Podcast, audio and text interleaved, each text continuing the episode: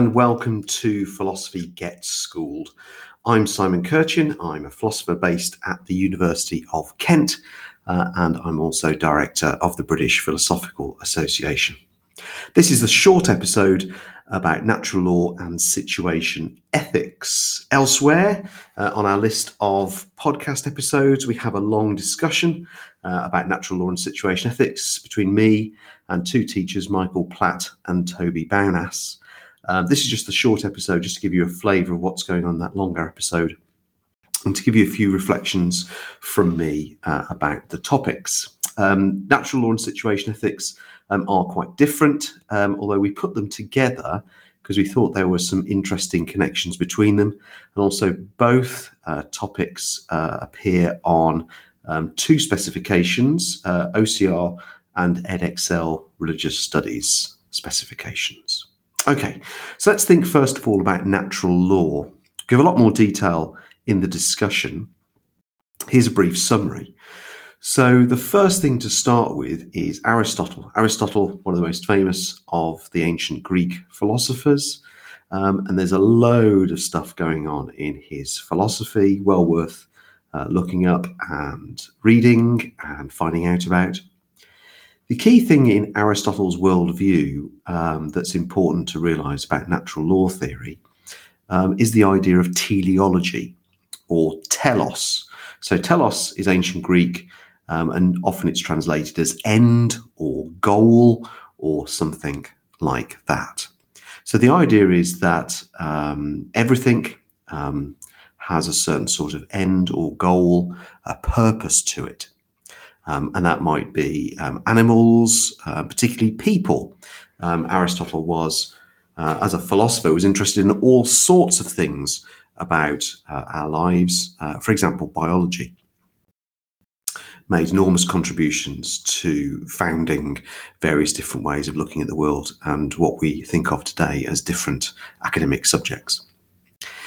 Um, so the idea of end or telos or goal um, is the idea that everything is striving towards uh, an end point, or there's a certain sort of standard or norm that things should be meeting, and there's a certain purpose.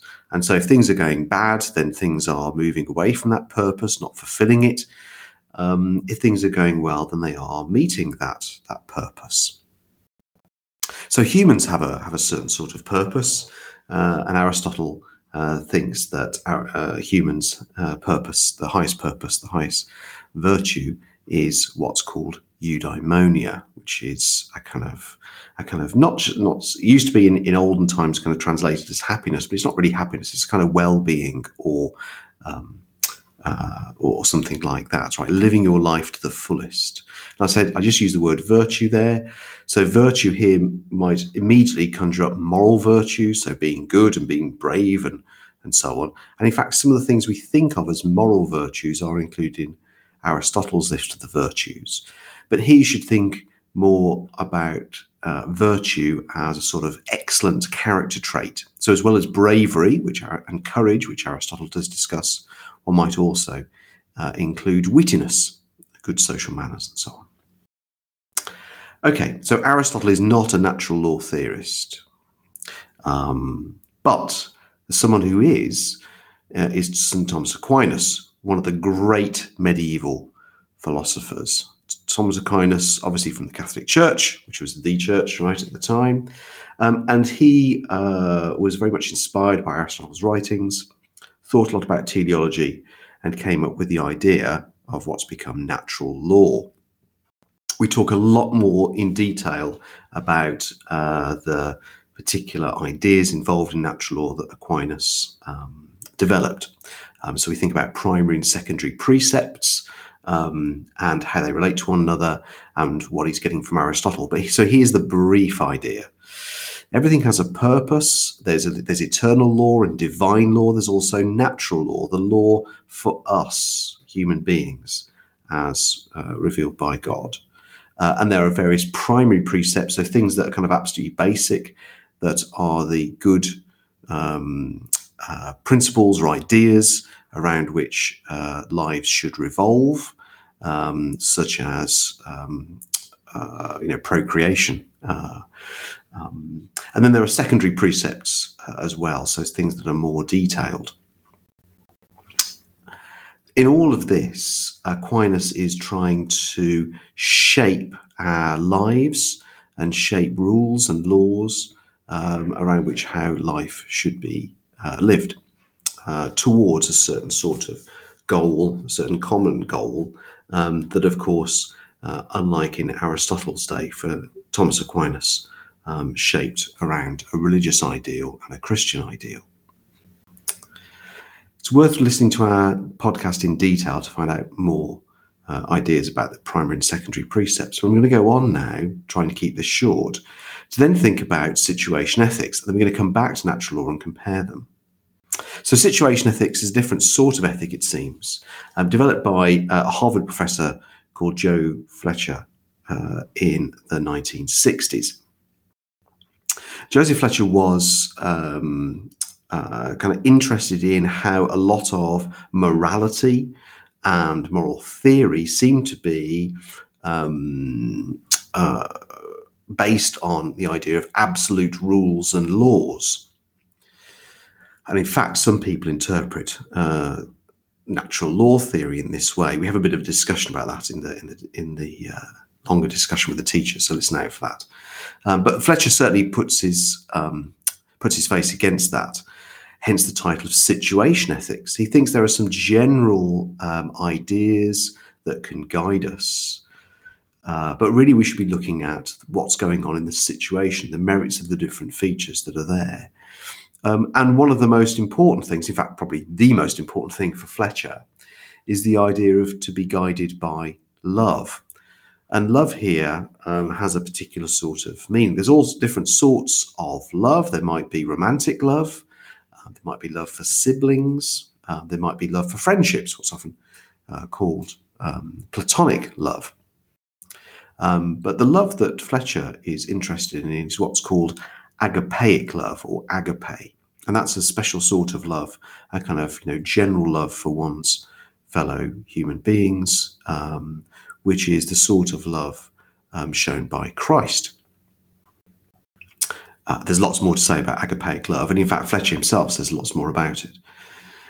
Um, and there's a kind of parody of, of, situation ethics, which is, you know, what should I do in this situation? Well, what you should do is do the loving thing, do the agapeic loving thing.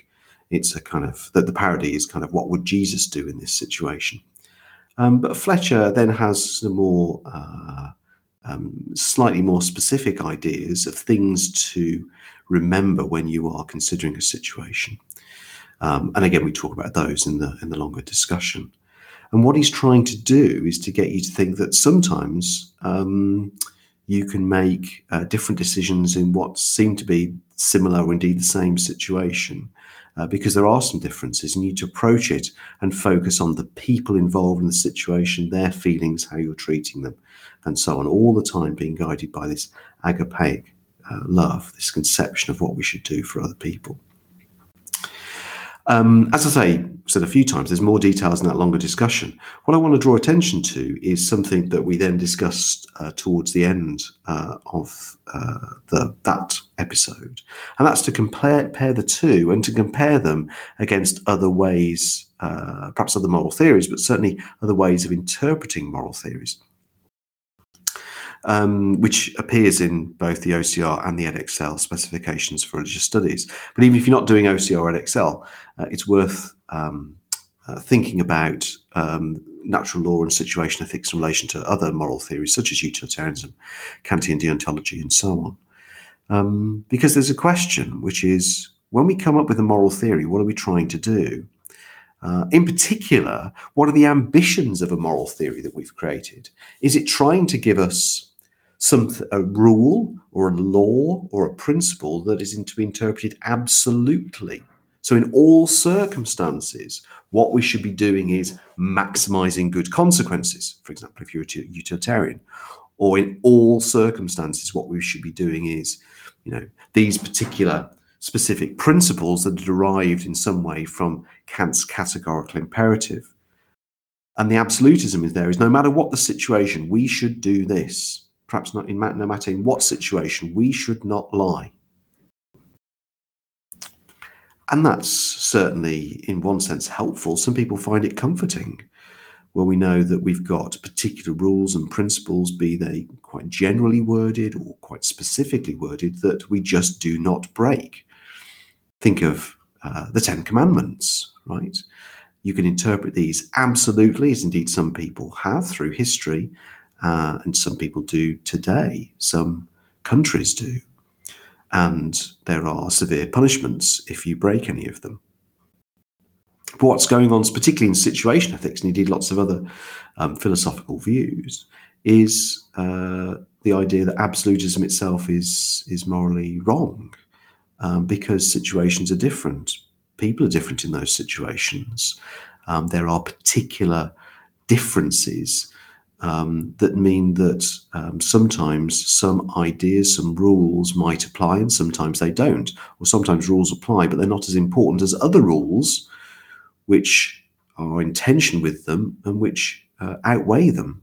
Um, so, in fact, something that's not on the uh, any of the A-level specifications, I think, are some other views about what's going on in moral philosophy that have been developed during the 20th century. So, not Fletcher's situation ethics, but other views that have um, kind of a flavour of what he was getting at.